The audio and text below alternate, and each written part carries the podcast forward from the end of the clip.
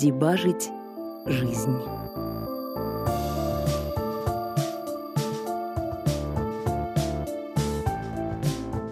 Глава вторая. Пицца. Сентябрь 1992 года. В сентябре мне позвонил Руслан. Тогда до меня было тяжело дозвониться, поскольку я начал работать и практически не бывал дома. «Андрея выписали из больницы», — сообщил он. «Хочешь сходить навестить его?» «Ой, а что с ним?» — удивился я. Я и не знал, что он был в больнице. «Оперировали? Что-то с почками. Давай зайдем. Нелли тоже вроде придет». На следующий день после работы я приехал к Андрею. Как сейчас помню, на 44-м автобусе. Он жил на улице Алия, возле больницы Рамбам в небольшой двухкомнатной квартире на четвертом этаже. Я позвонил в дверь и услышал открыто. Зашел. Андрей был дома один, он лежал на диване и читал газету. Ни Руслана, ни Нелли еще не было. Видимо, они опаздывали. Я поинтересовался здоровьем Андрея. Он ответил, что все в порядке и что потихоньку приходит в себя. Я пошутил про то, как удобно, когда больница через дорогу, но оказалось, что Андрей лежал вообще в другом госпитале, который находился далеко. Повисла пауза, во время которой я осмотрелся. Это была обычная эмигрантская квартира. В комнате стояли старый диван, журнальный столик и так называемый сахнутовский стол со стульями, гарнитур, который государство выдавало репатриантам, прибывшим в Израиль. Телевизора не было, но на обеденном столе стояли аж два компьютера, «Ты занимаешься чем-то связанным с компьютерами?» — поинтересовался я. «Я не волшебник, я только учусь», — с улыбкой сказал Андрей. «Мы с Женей учимся». «Здорово. Он, я вижу, способный». «Да, наверное». «А сколько ему лет?» — решил уточнить я. «Десять». «Десять? Фантастика. Он учится в особой школе?» «Нет, в обычной», — пожал плечами Андрей. Наш разговор прервал дверной звонок. Вошла Нелли, держа в руках огромную коробку с пиццей.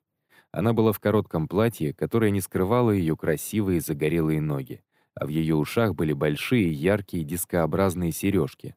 Не буду скрывать, она мне нравилась. Мы сели на диван, а коробку поставили на журнальный столик. В тот вечер я впервые попробовал настоящую пиццу.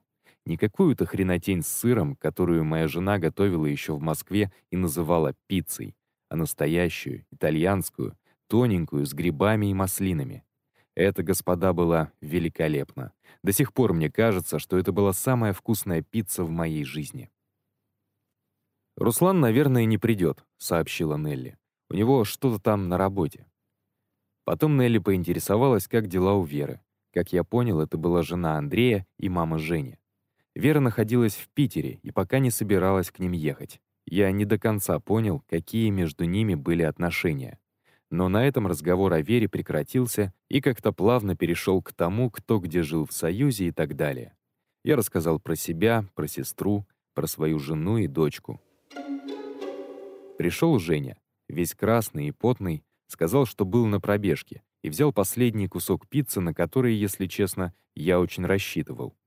Нелли принялась расспрашивать его о том, как дела в школе. Женя на все отвечал нормально. Потом Андрей указал взглядом на меня. «У Саши сестра живет в коммуналке в центре Москвы. У нее там 50 квадратов». «Хм, классно», — медленно протянул Женя. Видно было, что он хотел еще что-то добавить, но промолчал. Мне, если честно, это показалось очень странным. Почему Андрей упомянул именно этот факт? Причем он это сказал так, будто эта информация должна была очень сильно заинтересовать его сына. Почему? Почему он так подчеркнул эти детали?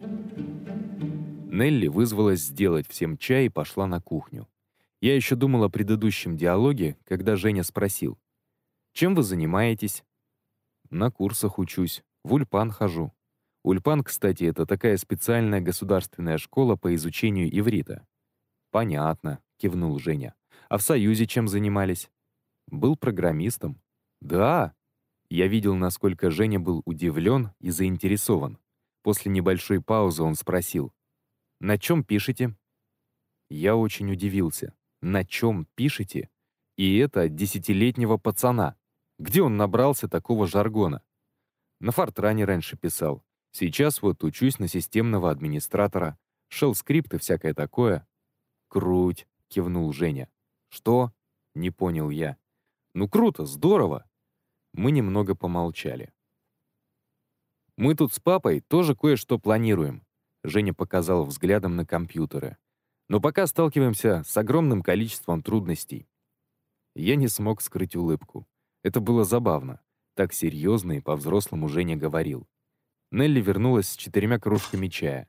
Все молча пытались вытащить заварочные пакетики и куда-то их пристроить. «А что именно вы планируете?» — спросил я, глядя то на Андрея, то на Женю. Андрей, поморщившись, выдавил что-то вроде «пока мы только думаем». А Женя, подумав, сказал «Да, наверное, пока рано о чем-то конкретном говорить, но мир меняется, и появляются много возможностей». Он прямо так и сказал. Я прекрасно это помню. У меня просто не было слов. Я не мог понять, что за черт вселился в этого ребенка. После чая Женя сел играть с Нелли в какую-то игру на компьютере, а Андрей повел меня на крытый балкон, чтобы показать пару вещей, которые ему были не нужны. «Когда я на перевозках работаю, многие оставляют мне ненужные вещи», — объяснил он. «Если что-то нужно, бери, а то уже ставить некуда». На балконе стояли несколько стульев один на другом. Огромная лампа, табуретка, старый письменный стол и еще какие-то полочки и вешалки. На столе лежали целая пачка газет и очень много вырезок разного формата. Потом мой взгляд привлекла картонка, видимо, крышка от коробки конфет, на которой жирным черным фломастером было написано «Меня убили возле зеленой двери» и был нарисован крест. Что это значит? Зачем нужна эта картонка? У меня пробежали мурашки по спине. Я вспомнил, что в деревенском доме моей бабушки была зеленая дверь. Я выбрал табуретку, хорошую такую, настоящую, деревянную. «Возьми стол», — предложил Андрей. «Я тебе его даже привезу». «Пока не надо», — ответил я. «Вот куплю квартиру, тогда может понадобиться». «Думаешь, покупать?» «Да». «Любопытно», — сказал Андрей. Он присел на мою табуретку, задумчиво оглядывая балкон, а потом добавил. «У меня есть к тебе вопрос. Нескромный, интимного характера. Я, наверное, тебе завтра позвоню по этому поводу. Есть одна интересная идея». Я сказал, что без проблем. Мы вернулись в комнату. Женя играл на компьютере, а мы сели на диван и еще около получаса разговаривали про Ельцина, реформы Гайдара и другие новости. Когда Нелли и я уже собрались уходить, снизу раздался приглушенный крик и топот. Все замерли. «У нас тут на третьем этаже сумасшедшая живет. По вечерам шумит», — объяснил Женя. Мы прислушались. Этажом ниже все еще бегали и кричали. «Я тут одну штуку придумал», — усмехнулся Андрей, открыв ящик с инструментами. Он достал топор и привязал к нему веревку. «Пойдемте все на кухню», — позвал он. Андрей подошел к кухонному окну и стал медленно спускать топор вниз. Когда топор опустился на уровень третьего этажа, мы услышали что-то типа «Ох!» И быстрый бег вглубь квартиры. Мы все от смеха просто еле стояли, хотя шутка была довольно злая. Представьте, каково и так психически нездоровому человеку увидеть ночью в окне качающийся топор. Домой я ушел с подаренной табуреткой в руках. Нести ее было ужасно неудобно, но позже табуретка оказалась очень даже кстати, потому что в маршрутке не было свободных мест, и я сидел на ней всю дорогу. Утром Андрей позвонил мне прямо в офис. Видимо, жена дала ему номер. «Прости великодушно, что отвлекаю от работы», — вежливо начал он. «Хотел поговорить с тобой о квартирных, так сказать, делах. Как я понял, ты подумываешь о покупке. Хочу с тобой поделиться одним интереснейшим предложением. Есть пара минут?» Я ответил, что есть. Продается трехкомнатная квартира на углу Амигеним и Бен-Гуриона. Представляешь примерно? Самый угловой дом, добротный, еще немецкой постройки. Владелец просит за нее 50 тысяч долларов. Я думаю, что цена честная, но дело даже не в квартире. Нам удалось узнать, что весь дом скоро будут реставрировать или полностью перестраивать. Он будет частью большого проекта по реконструкции бульвара Бенгуриона. Хотят превратить бульвар в туристическую и развлекательную зону. Там будут магазины, рестораны и так далее. «И дадут компенсацию?» – перебил я. Не могу сказать по поводу компенсации, но так или иначе цены бешено подскочат. А откуда ты знаешь про то, что там планируется? В этом вся соль. Эту информацию тяжело достать, пока почти никто не знает, и поэтому надо срочно покупать. Промедление смерти подобно. Я не могу взять суду, а, потому что официально не работаю. Хотел тебе предложить. Мне было кое-что непонятно. Я спросил. Ну, предположим, я ее куплю. А что дальше? Ну, продадим ее после того, как цена взлетит. Поделим прибыль пополам. То есть 50% тебе? Мне показалось, что это нереально много. Ну да, не 50% от цены, а от чистой прибыли. Да, но риск получается на мне. Думаю, что мы не особо рискуем. Как говорили у нас на корабле, не так страшен черт, как его малютки. Квартира будет сдаваться и тем самым окупать суду. Мы оба будем ремонтировать, искать жильцов и все прочее. Я подумал, что Андрей недостаточно хорошо знает людей. Среди наших иммигрантов никто не согласился бы вот так просто купить квартиру.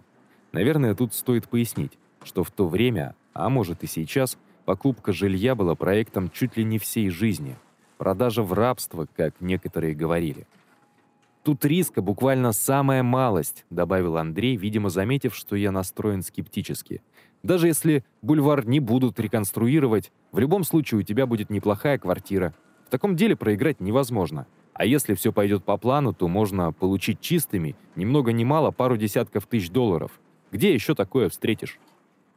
Я твердо знал, что ни в какую авантюру, связанную с покупкой квартиры, лезть не хочу.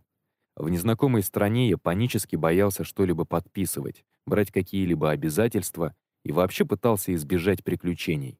Но, тем не менее, возможно, из вежливости, я зачем-то пообещал Андрею сходить посмотреть эту квартиру в пятницу утром. В конце нашей беседы Андрей спросил, есть ли у меня какая-нибудь сумма для задатка или первого взноса.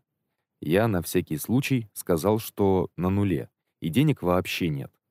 Смешно, что буквально в тот же вечер я купил для Тани, моей теперь уже бывшей жены, дорогущий микрофон и неплохой японский диктофон. Она преподавала английский и хотела записывать свои собственные аудиоуроки. Я упомянул покупку диктофона еще по одной причине — Именно на нем записаны некоторые интервью из тех, которые я привожу далее в этом повествовании.